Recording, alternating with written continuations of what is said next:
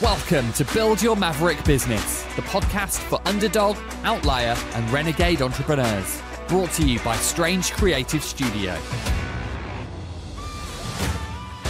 If you dream of going off on your own and launching your rebel empire, but don't know where to start, you're in the right place. We'll teach you how to use mindset, branding, and practical advice to build a killer business and transform your world. And now, here's your host, founder of Strange, Alex Pitt. Hey, hey, welcome back. Hope you've had a wonderful week. I hope my UK listeners aren't melting. You know me, I'm very British and I love to whinge about the weather, and it's too hot. It's too hot. I have the complexion of a mini milk ice cream and I am melting like a motherfucker right now.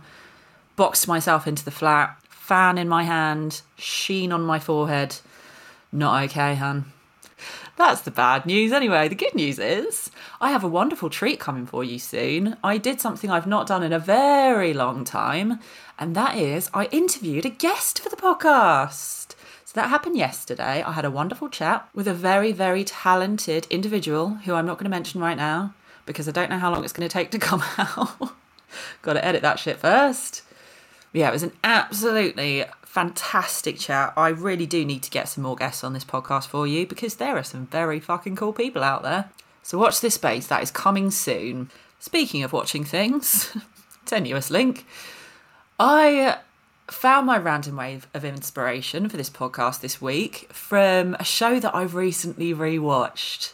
And that show is Desperate Housewives. Now I think about it, I think I already managed to get the start of a podcast out of Desperate Housewives, or maybe I planned to and I didn't actually get round to it. But what a fucking show! If you've never seen it, just give it a go. It's just wonderful. Very easy watch. You can play on your phone the whole time you're watching it, no drama But yeah, if you've never seen it, Desperate Housewives does what it says on the tin. There's a bunch of women who live in the suburbs. They don't all do the same thing, they're very different characters. For the purposes of today, I'm going to talk about the absolute goddess that is Gabby, Eva Longoria. Oh my god, what a queen. So, she, in my opinion, is one of the most iconic characters, right? She is, again, if you've not seen it, a very spoilt ex model who relies on her wealthy husband's income to keep her in designer clothes, Pilates classes, and house staff that she can either talk to like shit or have an affair with. don't get me wrong, there is a lot of character development throughout the series, so please don't think that I'm being mean. That's just how it starts off, right? That's very much her thing. She's a bit spoilt, bit stereotypical, trophy wife, if you like. So, without spoiling too much, if you haven't seen Desperate Housewives, come on, keep up. But yeah, without spoiling too much, shit goes down and they lose a lot of money. And suddenly, Gabby has to go back to work. Now, all she's ever known before she became a wife, a kept woman, is modelling. Right, she used to hang out in New York, she used to go to all the parties, but now they live in the suburbs and she's not 18 years old anymore, and that industry is fucking cruel. So she can't really pick that back up. She tries, doesn't really work out for her. She freaks out and she's like, what the fuck do I do now?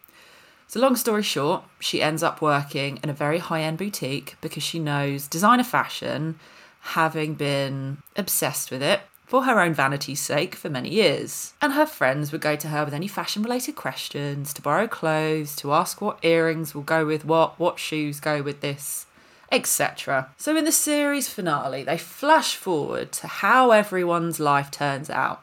And Gabby had developed a personal shopping website, then she got her own show on the Home Shopping Network, and then she bought a big mansion in California. So, having started out as this kept woman, this kind of stereotype, if you like, she became very rich again. And she did it through hard work, through her own talents, through her own knowledge, and some business savvy that she learned along the way. Not by marrying into wealth, she fucking did it herself. And you love to see it, right? You love to see it. So I know that it's a TV show, my darlings. I know that I do this a lot. I know that I try and draw business advice from fictional scenarios and popular culture.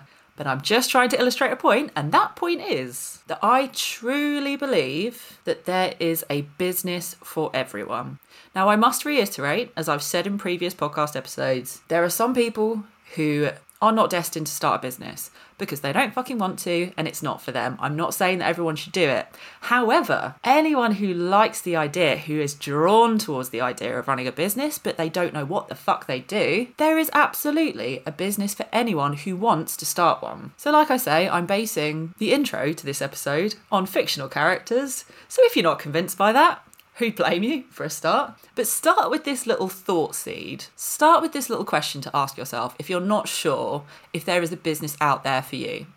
Or if you're already running a business and you kind of fucking hate it and you wonder if there's anything else you could do which you would enjoy more and be really, really good at. And I have to say, I'm going to have to use a phrase in a minute that makes me go really funny when I have to say it.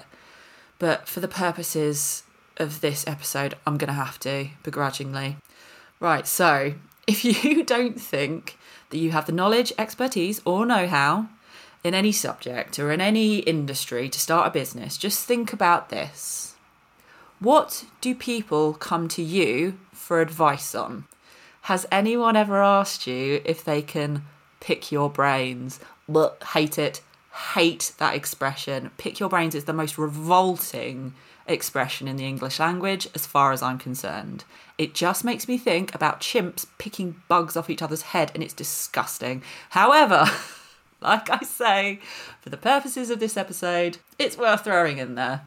So that's it, right? Has anyone ever come to you and said, I really need your advice on this thing? I've done it recently a friend of mine who is very talented in loads of areas, but one of the things that I know that she's really good at is floristry, is flower arranging. I'm getting married at some point in the future. She was the first person that I thought of to say, Sophie, mate, can you help me out? I don't know how to do this, this, and this with flowers. So she's the person that I would go to to pick her brains when it comes to floristry and flower arranging. One of the reasons that I started this podcast in the first place was that people would come to me to ask me about business, not just about branding, not just about design, but about starting and running a business in general. Now, I wasn't an absolute pro and expert. I wasn't standing in front of my Lamborghini making millions of pounds, but I didn't need to be, right? Because I could still help people who were a few steps behind me. Now, I'm a huge fan of business strategist Lisa Johnson. I might have mentioned her on this podcast before, massive fangirl for her. I remember being really struck with one piece of teaching that she gives. So she says that an expert is someone who knows the most about a subject in the average room. Okay, not the one who knows the most in an industry, not the one who would hold up against 50,000 other people.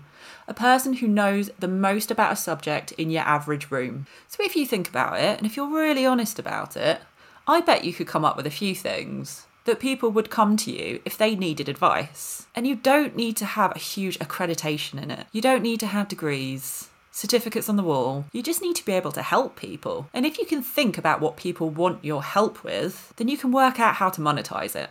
You know what they say? If you're good at something, never do it for free. Unless, of course, you want to. All right, my loves, short and sweet for me this week. Have a think about it. What do people want to pick your brains on? Ugh. Have a think about it, and I'll catch you here next time. Got an idea for a maverick business of your own? Learn how to build a powerful brand that will get people obsessed with our online program, not just a pretty logo. You'll learn a simple step by step framework that will kickstart your killer brand and help you find your raving fan base. Find out more today at strangecreativestudio.com.